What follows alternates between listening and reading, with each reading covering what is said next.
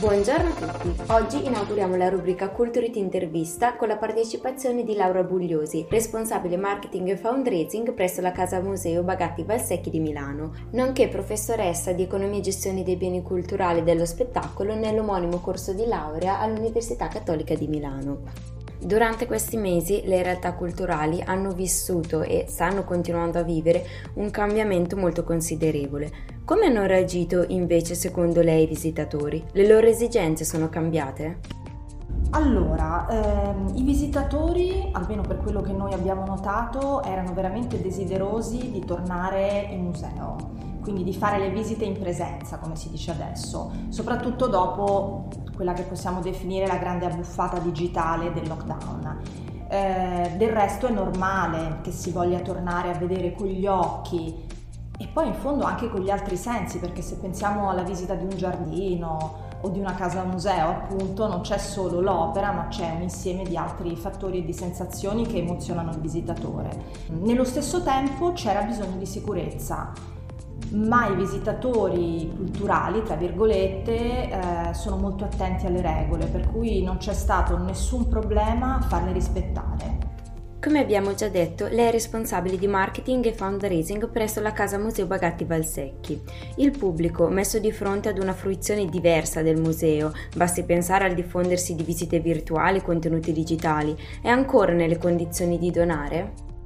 Premessa eh, fondamentale è quella che naturalmente il fundraising culturale è di per sé un fundraising sfidante, quindi sicuramente più difficile ehm, perché promuovere una causa culturale è meno appealing, tra virgolette, di una causa sociale, umanitaria. Detto questo, mm, io posso dire che a parte il picco eh, diciamo proprio del lockdown in cui tutte le donazioni sono andate alla sanità, noi abbiamo avuto invece un'esperienza positiva, se così possiamo definirla. Per esempio abbiamo lanciato nella prima settimana di lockdown, quindi la, la prima settimana di marzo, una campagna Regalaci un biglietto che ha fatto mh, accolto, diciamo, in quel momento la percezione di emergenza che c'era nel paese che quindi toccava non solo la sanità ma anche altre fasce di lavoratori perché in quel momento l'emergenza sanitaria non era ancora così elevata e ha funzionato molto. Quindi adesso ehm, c'è questa percezione. Io a mio parere sta riprendendo la donazione culturale tra virgolette e come può un donatore riconoscere una realtà valida dove le sue risorse saranno utilizzate nel modo corretto? Allora, c'è la necessità che si instauri un rapporto di fiducia tra il donatore e l'istituzione. In genere il rapporto di fiducia con un'istituzione culturale nasce dalla sua frequentazione, quindi bisogna conoscerla sostanzialmente. Detto questo, è fondamentale che sia l'istituzione stessa a rendicontare la donazione, quindi nel momento in cui effettu- viene effettuata una raccolta fondi, poi i donatori vanno informati di come, quando e dove verranno utilizzati questi fondi. Se questo non accade, eh, naturalmente il donatore può chiedere. Certo che se la risposta non arriva si interrompe il rapporto di fiducia, ma ha ragione. Questo non vuol dire che i fondi non vengano utilizzati bene, ma va spiegato.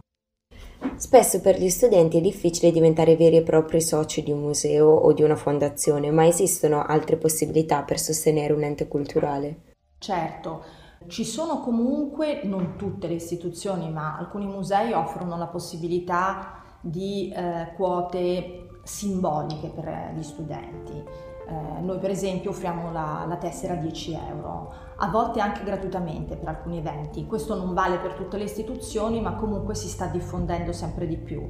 Eh, d'altro canto, secondo me, un modo eh, meraviglioso di sostenere un'istituzione culturale per uno studente è fare volontariato, perché comunque il volontariato ti mette in rapporto con l'istituzione culturale, te ne fa conoscere i meccanismi e supporta la sua sostenibilità. Come sappiamo l'autofinanziamento per l'ente è sempre difficile e quindi è un aiuto reale, concreto.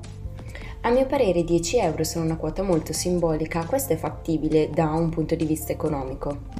Funziona perché comunque, ehm, allora, è comunque un'operazione di marketing, nel senso che io in questo modo eh, posso eh, avere più soci eh, e più persone alla quale rivolgermi sia per le mie iniziative sia, eh, come dire, creandomi una base che poi crescerà, perché lei pensi che comunque i giovani diventeranno adulti, no? Quindi se un giovane viene educato alla cultura e al sostegno alla cultura, sarà così anche da adulto.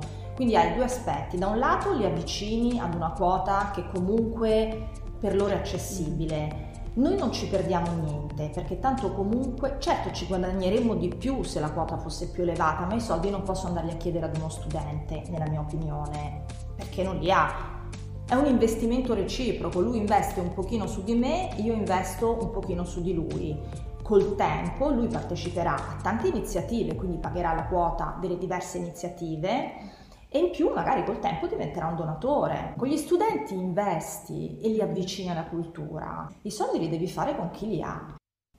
Si sente spesso parlare di turismo sostenibile, ma come può secondo lei una visita ad un museo essere sostenibile? Certo, allora una visita ad un museo è sostenibile eh, sotto diversi punti di vista. Il semplice acquisto del biglietto è un gesto di sostenibilità nei confronti della stessa istituzione e di chi ci lavora, anche se non basta la vendita dei biglietti per sostenere un museo, un'istituzione culturale, generalmente l'impatto è di circa un quarto rispetto al fatturato generale.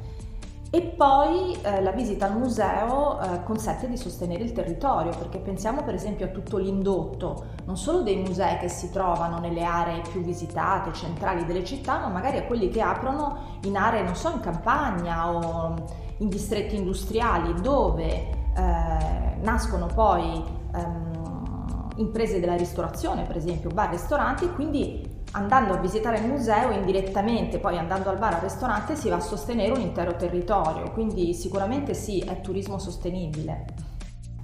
E che cosa significa fare marketing e fundraising all'interno di un ente culturale? Fare marketing raccolta fondi per un'istituzione culturale vuol dire avere una mente molto aperta, nel senso che eh, la devi conoscere bene e non è immediato, eh? nel senso che io non è che quando sono andata a lavorare in museo il giorno dopo avevo le risposte, ci è voluto un bel, tanto sei mesi per orientarsi. E poi piano piano quando conosci a fondo una realtà inizi a eh, macinare idee e a fartele venire, poi bisogna studiare bene quello che fanno le aziende non è così facile. Alcuni ci dicono che bella idea, ma abbiamo finito i fondi, oppure che bella idea, ma certo siete piccoli, il costo contatto è troppo alto. Ehm, le varianti sono tante.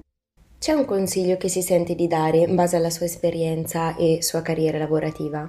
Io sono nata come giornalista e, e, e ho fatto tanta consulenza nella comunicazione e nel marketing personalmente quindi io credo che fare esperienza nel profit, nelle aziende, sia molto utile anche per chi, so che sembra assurdo, però eh, per chi vuole poi lavorare nella cultura e nel non profit, perché comunque ci si apre la mente. Quindi secondo me il consiglio per la vita è fare tante esperienze, farle bene, non risparmiarsi mai e avere la mente aperta, cioè fuori dai pregiudizi, bisogna sempre aprirsi sia con le esperienze, proprio perché questo è un settore che in Italia si sta evolvendo adesso, quindi ehm, non dare mai niente per scontato, non è che faccio quello che hanno fatto gli altri, anche perché gli altri spesso non hanno fatto niente, quindi eh, bisogna essere curiosi e innovativi. Poi detto questo è ovvio che nel nostro caso è ancora più difficile